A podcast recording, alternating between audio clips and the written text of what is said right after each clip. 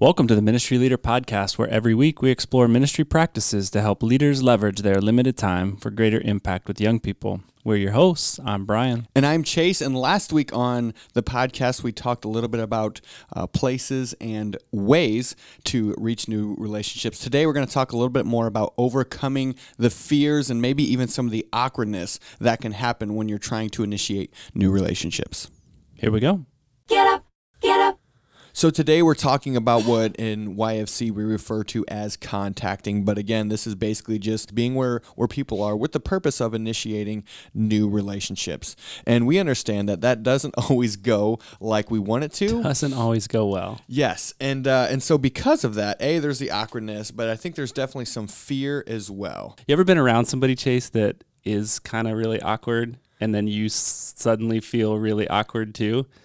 Yes, I mean I think I talked last Like time right now? I was like, yes, you're making me really awkward, but I also like to create awkward moments too. So I guess it's partly my fault. Maybe I'm that guy. If you don't know a guy that makes you feel awkward, it's you. Is that how it goes? No, but no, but we can make it awkward for everybody around us one way or the other. And so sometimes that causes us to be afraid to even step into those situations. So today we want to we want to talk about that. So there may be times when contacting really scares you and you just you pull up to the school campus or into the neighborhood or to the the detention center and you just go I don't want to do this today. And you just turn around and you drive away and it doesn't get done. No new students are engaged. You don't engage with even the people you know. And so you're just like, you're not even present, right? The relationships don't even happen. Maybe you've gone before and someone has just totally made fun of you. Mm-hmm. Like we hear stories about this all the time of staff and volunteers that are on campuses and just it just doesn't go well. Maybe you get called a name, maybe people are like, "Who are you? You're not welcome here." Those kinds of things. You'll It- get glares or glances, or Yeah. even the cold shoulder. I mean, you may ask a question, and students will just literally look away and not even answer your question. Like that happens. I've had a student look me right in the face and not answer my question, and that's even more awkward. And Like, then, he, he acknowledged that you asked the question, yeah, and then and then he was like, "I don't know you. I'm not answering your question." It was the look that he gave me. Mom told me never to talk to strangers. I think maybe that's what it was. Yeah, could be. Um, um, but yeah, so you you there may be some rejection in the past, or maybe it just didn't go well. Yeah, so let's talk about that a little bit more. Like, how do you bounce back from a rejection or somebody makes fun of you or something else? Like, how do you handle that? First of all, you you got to cry a lot. Go ahead and go home and cry. Like, that's okay. you have to acknowledge that yes, that was probably not great, whether you did something wrong or not. Um, you know, you had great intentions. You had a great question lined up to ask them, and they just totally maybe they started speaking in Spanish at the table you sat down at Right. and called you a gringo. That Yes. happened to one of our friends, right? Uh-huh, right. And uh, so, how do you go back? I think I think you got to acknowledge first of all that it that didn't go well. Sure. Yeah, I think another thing, like after you you take a moment to cry, um, is, is to, to kind of go back to that student or that group, um, and and and recognize them. You know, I, Yeah. I, I wrote down here in the notes that that I still see you. Um, I think so many times students or even people who are lost or, or away from the Lord, they push people away intentionally. Yeah. So they may have made that comment or said what they said because maybe they, they fear what a, what a friendship, what a relationship with you could look like, and so they intentionally push that away. And so just let them know, like, I still see you. I still know you're there, and I'm not afraid to continue to try to pursue this relationship. Yeah, for sure. And then um, I think another thing too is just recognize something that they did. So maybe it's maybe they play football and you saw them on the field Friday night, whether they got in the game or not. Sure. Um, you know that's the kid that last week rejected you when you tried to talk to him, and the next week you come up and say, "Hey, I didn't know you played football. I saw you on the field the other day. That was, you made a great play." Or, I, w- you know, if they didn't play, don't say that because I, I noticed then they won't talk standing to on you. the Yeah sidelines the whole time. but no, I, hey, I was at the football game the other night and I saw you there. Um, I didn't know you played football. How long you been playing? You know, use those kinds of things to re-engage conversation if you can learn something about the, the student in the meantime. Sure, yeah. So, um, as we, we kind of said last time in, in our tips for initiating new relationships, is that, you know, we have to bathe this in prayer. And I think that goes even beyond ourselves. Yeah, so invite others to pray with you. So when you you drive up, you sit in your car and you just say a prayer asking for for courage and maybe direction. But maybe you send a text to a few people and say, Would you pray with me? I'm just not feeling it today.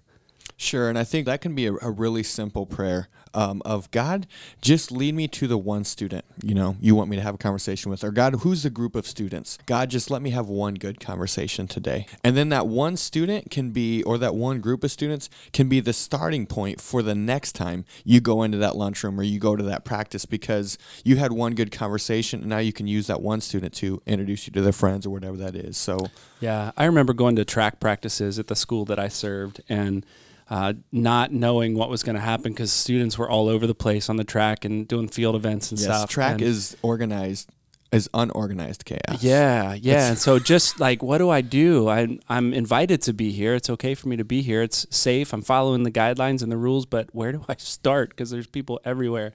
And the first event I walked past was a shot put, and I knew the kid at the time that was throwing, and so I just stopped and I watched and I talked to him when he came over, and then when it was his turn to go back up, I had already learned names of other people standing around. And so I continued conversation there, learned names, and initiated relationships there. So again, start you start with prayer, mm-hmm. and then maybe find the one yeah. that you know and begin to learn the names of people around them. Sure. I think it's also really important to think about, um, you know, what kind of things are you interested in? It's easier sometimes to have a common ground. So maybe find some things that you're interested in and and start there. Yeah. So I just mentioned going to track practice. Like track wasn't something I loved when I was in high school. I didn't do it, especially mm-hmm. shot put. I couldn't do it. I wasn't like strong enough. Uh, but soccer was my thing, and so I actually the place I loved to be was on the soccer field, meeting the coaches, meeting students, and so that would be like the first place that I would go during that season to engage to meet some new people. And I've still to this day have incredibly rich relationships with students that I met five, six years ago because I went to soccer practice one time. Yeah, so having a, a, a, starting point, a common ground, is an easy way to start conversations. I think in that moment, too, we didn't talk about this on our script, but like it demonstrates a knowledge about the thing that they're mm. involved in. Mm-hmm. And so there's, there's a level of respect, at least at some point. If I walked up to someone in band and pretended like I knew what was happening, right. they would look at me like I was crazy and then not talk to me ever again right, right, because right. I pretended like I knew something about mm-hmm. something I didn't. But on the soccer field, I did. So when I approached students who were at band camp or whatever, it was totally different. So another idea that I know we, have talked about multiple times on this podcast um, is is to take somebody with you. Yeah, you're right. We've we've talked about this time and time again because I think it's so important that we take someone with us, not only for our sake that it's more comfortable, but we're modeling for someone else too that who is coming with us, um, and it just makes it way more comfortable. It's not quite as awkward when you do have someone to talk to when a student looks at you funny. Yeah, sure. Or even like like you said, going to a sporting practice. I know nothing about soccer.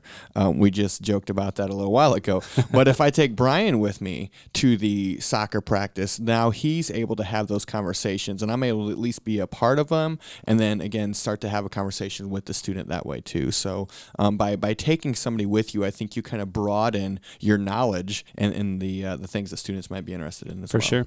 So the last thing I want to mention, um, and maybe just stress and, and push for anyone who's maybe got a little bit of stress or anxiety about trying to initiate new uh, relationships, is to just do it.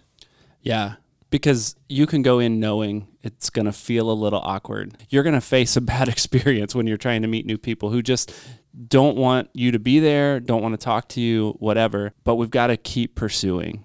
Uh, that's the nature of our ministry, mm-hmm. right? It's it's relational, and we need to develop relationships, and to do that, we need to meet people. So we need to keep pushing into that. Um, I think it's going to get easier over time. I know for me, it has. Mm-hmm. It doesn't mean there are still not moments where I go to the football game and go, I really don't want to walk up the steps next to the student section. Right. That's so awkward.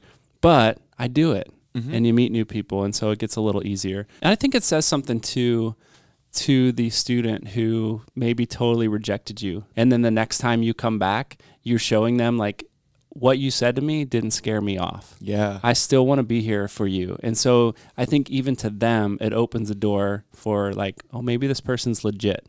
Maybe they really do care. Get up, get up. Thanks for listening this week to the Ministry Leader Podcast. And as always, please make sure you rate and review this. That helps us get found by more and more people, and hopefully, more people can uh, find this information useful.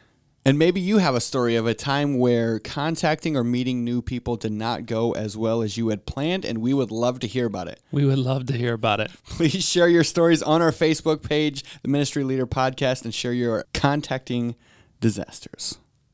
Thanks for listening. Oh, It was like, wow, that's amazing. I don't know how you do that. Mm-hmm. Talk to me about that, you know? I don't like how I Good job. that. well, see you later. See, it works, doesn't it? It does. but I can't stop recording. It's closer to you. Brian, you know what? I should edit a podcast so I can put your bloopers in there. I put mine You've in been there. cheating this I whole put, time. I put mine in there They're mostly me.